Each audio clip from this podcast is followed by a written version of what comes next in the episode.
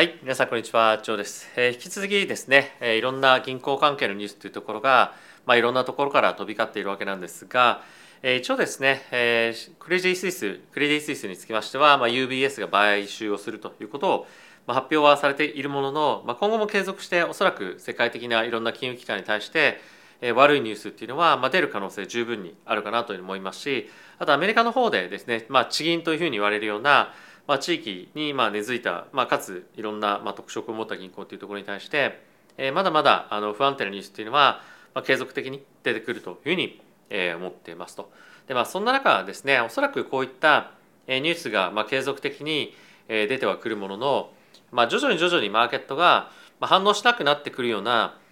形になってくると思いますと。でそれっていうのはもうあのそういったことについて慣れるっていうのももちろん一部あるんですけれども、まあ、ある程度大手のところが、まあ、救えればシステミックリスクに対して、えーまあ、あの大きなリスクが追加的に、まあ、見ておかなければリスクっていうのが、まあ、減ってくる可能性があるので、まあ、そのあたりはあのどういった銀行が、まあ、あの問題を起こすかっていうところにももちろんよるんですけれども、まあ、徐々にそういった形で沈静化していくんではないかなというふうに思っていますと。あ、とはその中で非常に重要な鍵を握るのが、今週もですねありますフォーム C ですよね。で一応今のマーケットでは、まあ、あの今回3月のタイミングで利下げがあるかないかっていうのは別としても、えー今年の後半にかけて、まあ、非常にえー速いペースで利下げっていうのが、まあ、今織り込まれていますと。でえー今回ですねこの銀行システムのいろんな破綻とか、まあ、ちょっとあのいろんな抱えている問題に対してパウエル議長がどういうことを言うかっていうのは、まあ、すごく大きな重要なポイントだと思うんですよね。やっぱり今は積極的に民間の金融機関が、まあ、あのいろんな銀行を救済してますけれどもこれに対してフェットとしてどのように考えていくのかそしてこれが今の金融のえーまあ、政策に対してどういう影響をもたらすと考えているのかとか、まあ、この辺りも金融政策に対してまあ影響を与えるのかとかですねそういったことが今後、まあ、質問として出てきてそれに対して回答をどういうふうにするかっていうのが、まあ、すごく大きく注目されていると思うので、まあ、そういったところに対しても、まあ、しっかりと目を向けて耳を傾けて資産運用をやっていかなければいけないなというふうに感じています。で今日は、えそういった銀行関連のニュースもそうですし、まあ、あとは個別株の関連ニュースというところでも、え見ておきたいものがいくつかあるので、えそういったところをですね、え中心に見ていきたいなというふうに思っています。はい、であとはですね、えこのチャンネルのスポンサーになっていただいております FXGT なんですけれども今はですねサインアップ、え登録するだけで1万5000円分の取引ボーナスがもらえるようなキャンペーンもやってますと。で、え今非常にクリプトが株式マーケットですとか、まあ、あのいろんなニュースがですねあの出てきて不安感になっている中でどんどんどんどんビットコインが上がっていたりとか、まあ、していますよね。でプラスそれに加えてゴールドとかですね、まあ、いろんな本当アセットクラスが大きく今動いているような状況なんですけれども、この、えー、と FXGT については、まあ、株為替コモディティそして仮想通貨まで取引できるプラットフォームとなってますので、まあ、一つこういったえー講座をですね持っておくと、まあ、便利なんじゃないかなというもので、えー概要欄の方に使い方動画も置いてありますのでぜひチェックチェックしていただけると嬉しいです。はい、ということでまずこちらの方から見ていきましょう。えー指数ですね、ダウがプラスの1.22%、S&P がプラスの1点、えー、すみません、0.89%、ナスダックがプラスの0.39%、ラッセル2000がプラスの1.12%となっております。えー米国の10年債の金利なんですけれども、えー今日は6ベース上昇して、3.49というところまでえ回復をしておりますが、まあ、今、あのまだまだマーケットでは、えーまあ、銀行システムに対しての不信感不安感みたいなところは残っているので、まあ、ここ最近の動きと比較すると、まあ、少し小さな動きにとどまっているかなというふうに思います。で今やっぱりそんな中で気になるのは、えードル円ですよね。えー131.45というところまで、まあ、今日はじわっと下げているような感じではあるんですが、まあ、追加的にまたもっと不安感というところが出てくるようであれば、まあ、円買いにつながる可能性もあると思いますし、まあ、あとはアメリカの金融のえまあ問題だけではなくてえパウエル議長の発言によっては、まあ、さらなる金え金利の低下というところも見越してまあおくべきもしくはまああの何かしら大きなインパクトがあるので、まあ、このドル円だけではなくて全体的なそのドル売りにつながる可能性というのもあるので、えしっかりと見ておきたいなというふうには思っています。はいまあ、あとはここ最近非常に大きく注目を集めております、えーコモディティですね、まあ、特にゴールドとかっていうところは、まあ、一旦え2000ドルをですね抜けるようなタイミングもありましたけれども、まあ、今1983ドルというところでえ落ち着いているような状況となっております。はい、で、えー、もろもろですねちょっとチャートを見ていきたいと思うんですが、まあ、一応これが10年債の金利、えー、連日ですね上値をどんどんどんどん切り下げているような形となっております。で、えー、こちらがですね2年債の金利になってるんですけれども、まあ、長期、えー、短期同様に、えーまあ、どんどんどんどん今切り下げていっているような形になっていますが、まあ、やっぱりあのさっきから言ってるようにパウエル議長のどういうふうな発言っていうのは、まあ、やっぱり一つすごく重要だと思うんですけれども、まあ、今のマーケットの見方として、えー、もうある程度ピークが本当にものすごく近い、えー、タイミングで見えているので、まあ、どんどんどんどんその金利が下がっていかないとしてももう金利のアップサイドではないよねと。でこれこれ以上金利が上がっていかないのであれば、まあ、やっぱりそれでもやっぱりこの4%前後の金利っていうのはすごく魅力的な、えー、まあ金利水準とかでもあるので、まあ、この辺りやっぱり買っていきたいなというふうに思う人もまあ出てくるでしょうし、まあ、あとは今後ですねこの、えー、金利を高く上げすぎないようにしたいっていうあの気持ちも金融システムを守る上で出てくる可能性もあると思うんですけれどもそれとあの相反して、えー、ある程度のですね、まあ、市場への資金流入っていうのも、えー、させていかなければいけないというか今もうまさにあのコロナのタイミングを超えるような今、えー、QE っていうのが、まあ、裏で行われてはいるんですよね。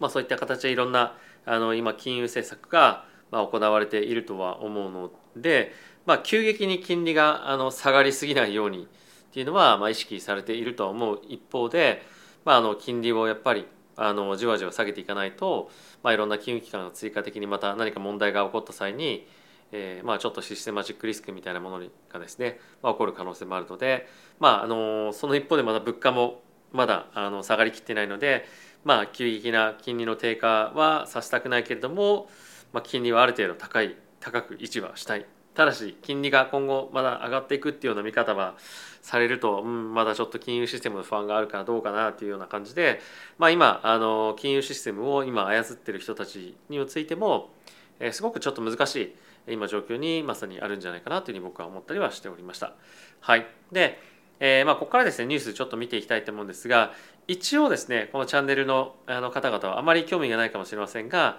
ビットコインの動き、えちょっとだけ見ておきましょう。え一応ですね、これがイヤートゥーデート年初来なんですけれども、まあ、すでにもう70%ぐらいの上昇を遂げていますと、まあ、株式マーケットと比較すると、まあ、かなり堅調に上昇しているかと思いますし引き続き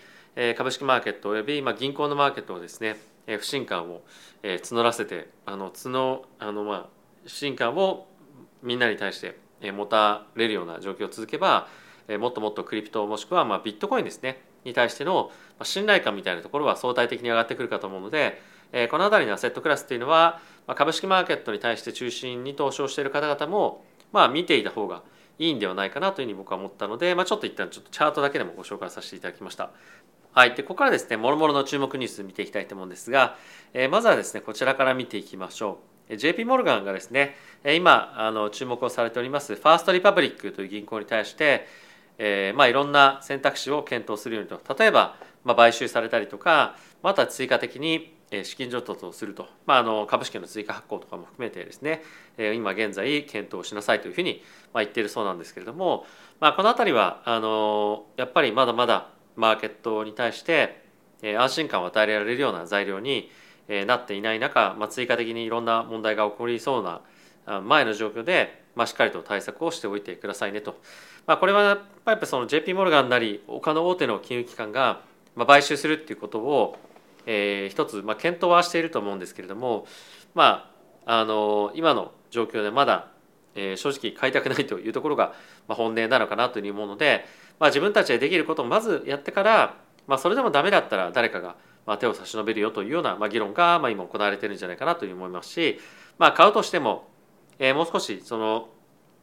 何でもかんでも助けるっていうようなことをですねマーケットにちょっと思われると、まあ、やっぱり金融システム本当に何て言うのかな。あの、うん。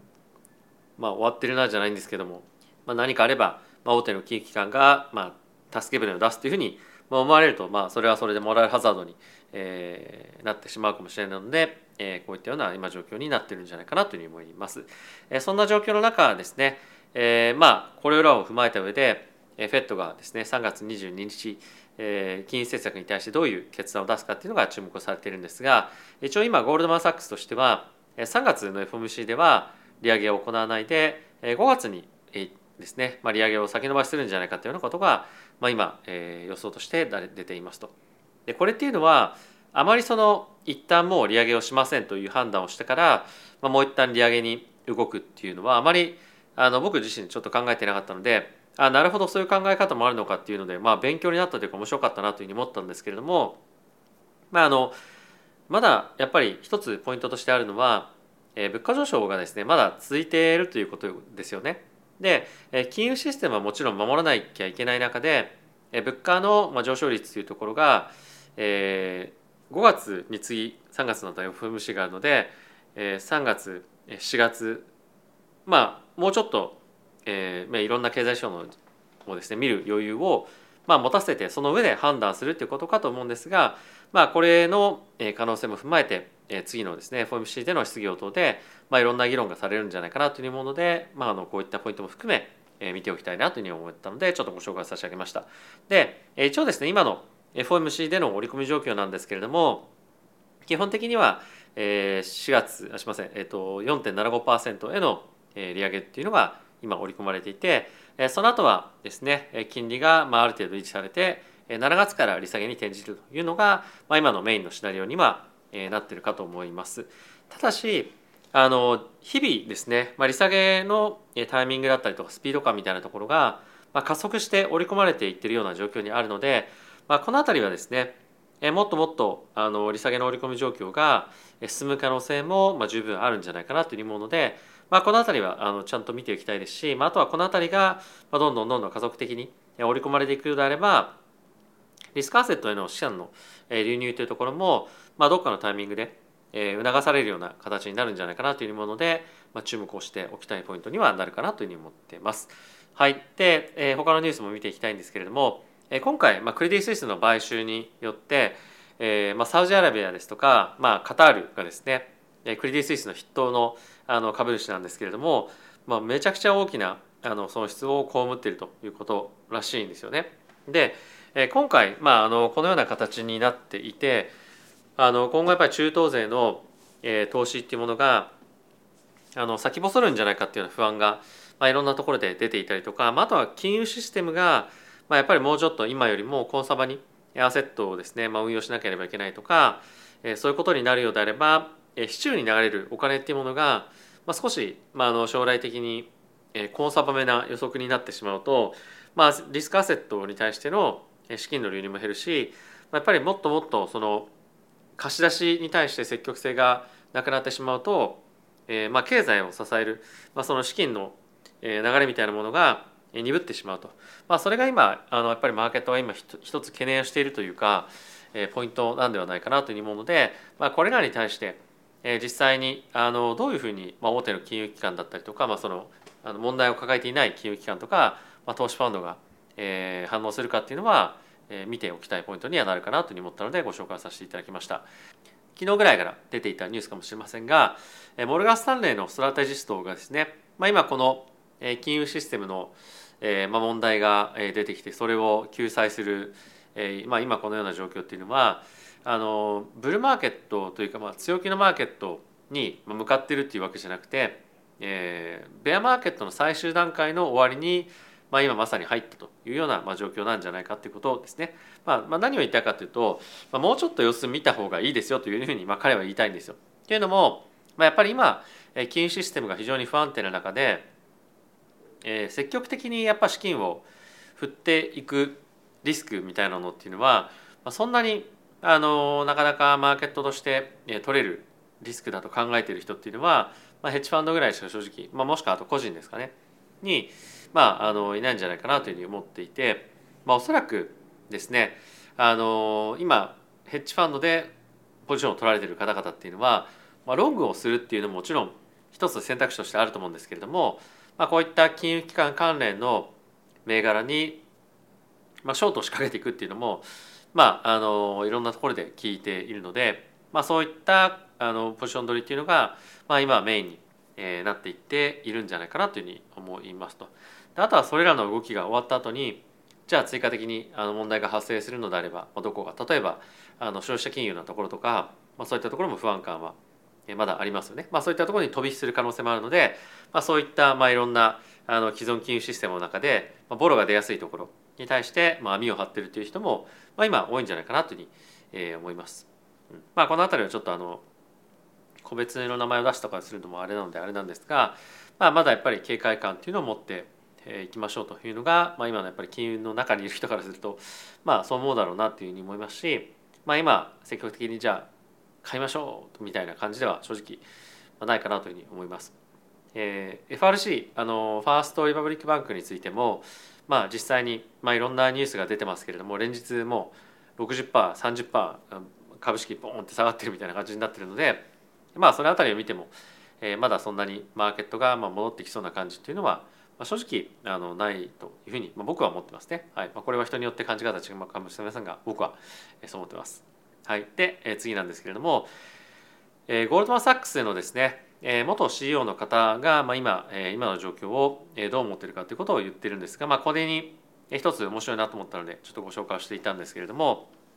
まあ、今のようなあの銀行のシステムの中での混乱みたいなものは、え、おそらくですね今後、えまあ、今後の経済の成長に対して重しになるでしょうというふうに、え、言っていますと。でこれは一つなぜかというとさっきちょっと話をしたような、まあ、金融システム銀行がですね、まあ、積極的な融資だったりとかに対して、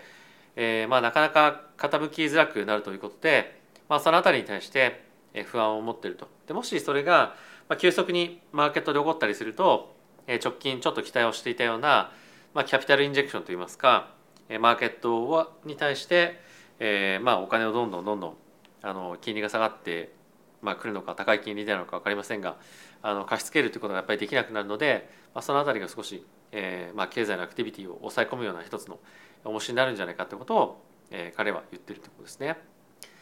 はいでまあ、そんな中なんですけれども、えーまあ、コーポレートというふうに言われるような、まあ、会社の人々ですよねについては、まあ、アマゾンが新たに9,000人を超えるような、えーまあ、従業員をですねレイオフするあのリストラするということを発表していたんですけれども、えー、これで合計で確か1万8,000とか1万9,000人ぐらい、えー、ですね、まあ、あのリストラをするというようなことになっているそうなんですけれども、まあ、今回あのリストラをする人々に関しましては、えーと、クラウドコンピューティング系のビジネスだったりとか、まあ、あとは HR とか、まあ、そういったあの中のファンクションの人たちにも、えー、リストラするような今状況になってきていますと。まあ、あの簡単に言うとちょっとビジネスのダウンサイジングというところにつながっていくと思うんですが、まあ、あの採算がうまくいかないところのビジネスの分野だけではなくて社内を回していくための、まあ、いわゆるその、まあ、コストセンターに今なってるような、まあ、そのそこにいてもあの間接的には利益あ直接的には利益をもないようなデパートメントも、えー、クビにしたりとかしていることなので、まあ、やっぱりちょっと本格的なあのコストカットみたいなところが起こっているというのがなんとなくちょっとこういったニュースを見ても、えーまあ、感じられるかなというふうに思いますし、まあ、やっぱりあの金融機関だけではなくて、えー、コーポレートですねについても、まあ、あまり先行きの見通しというのは、まあ、そんなに簡単には見てないというのが、まあ、こういったところを見ても、えー、分かるかなというふうに思います。えーまあ、だからといって株をじゃあ売りましょうというわけでは正直ないんですけれども、えー、積極的に買うような、まあ、局面っていうのは、あの、まあ、分野にもよるかもしれませんし、まあ、あとはあのまだどれだけリセッションが今後来るかっていうのも正直わからないので、えー、まあ今の環境の中では、まあ、引き続き分野を絞って、えーまあ、投資をしながらもかつ、まあ、ちょこちょこちょこちょこ、まあ、何が分かるか分かんないので、まあ、しっかりと信頼できる会社に対してポジションを作っていくっていうことが、まあ、僕はいいんじゃないかなというふうに思います。まあ、今はやっぱり何が起こるか正直分かんないですよね。まあ、どんなニュースが追加的に出てくるかっていうのもちょっと分かりづらい状況でもあったりするので、その辺りはあの慎重にやっぱり今はあの資産運用するべきタイミングなんじゃないかなというふうに思ったりはしております。はいまあ、そんな中で、僕はですね結構仮想通貨というか、まあ、あのブロックチェーン Web3 関係のプロジェクトに対して、結構積極的にあの投資をしているようなあの今状況ではあるんですけれども、まあ、やっぱり、うん、あのバリエーションも含め安くなってきてるんですよねあのいろんなプロジェクトが。で、えー、そんな中、まあ、あのいろんなプロジェクトが、えーまあ、期待をされていろんな方々があのお金を入れたりプロジェクトを立ち上げたりしているわけなんですけれどもあのまあ不安な状況ながらも、えー、プロジェクトに取り込んでいますと。でえそんな中ですね、まあ、やっぱりあの質の低いプロジェクトが、まあ、結構出てこなくなってるというか減ってきてるなっていうのはすごい感じてるんですよね。なのでそういったことを考えてみてみると、まあ、やっぱりあのある程度、えー、まあ淘汰のステージというところにもう入っていて、まあ、あとは、えー、そういった状況になれば、まあ、いいと思うところに対して、えー、人々が、まあ、資金をどんどんどんどんつけていって、えー、そういった方々があのマーケットが良くなったタイミングで、えー、飛び立っていくような、まあ、環境っていうのが徐々にできつつあるのかななんていうのは、えー、感じたりは、えー、しています。はい。まあ、これも同じように銀行の中でも、えー、起こっているかもしれませんしやっぱりなかなか体力が、えーまあ、持たないもしくは、えーまあ、いろんなところからサポートが得られないような状況にいろんな理由であるあのプロジェクトだったりとか会社というところが潰れていって、えーまあ、今後ですねまあ、いいところがしっかりと残っていくような競争っていうのが本当に至るところで行われていると思うので、まあ、もう少し時間がかかるかもしれませんが、まあ、確実にあの、まあ、経済のその悪い状況の、えー、まあボトムアウトみたいなところは、まあ、今近いのかなもしくはもう打ったのかなっていうのが、えー、まあ見えてくるんじゃないかなというふうに思ったりはしていました。はいまあ、あのいつがボトムかどうかっていうのはあの正直当てに行く必要は僕は、えー、ないと思いますけれども、まあ、やっぱりいつ今経済のどこのサイクルあたりにいるのかっていうのを考えておくことだったりとか、まあ、あとは今のあの市場環境の中で、え、どこの分野に対して資金を入れていくかっていうような、まあ、その選球眼みたいなものはあの、まあ、誰が持ってるかは正直分かりませんけれども、まあ、そういったことを考えながら、まあ、投資をしていくっていうのは、まあ、一つ投資の醍醐味なんじゃないかなという思うので、え、もし皆さんにもしこういった分野注目してますというのがあれば、え、コメントとかにいただけると嬉しいです。はい、ということを皆さん今日も動画ご視聴ありがとうございました。また次回の動画でお会いしましょう。さよなら。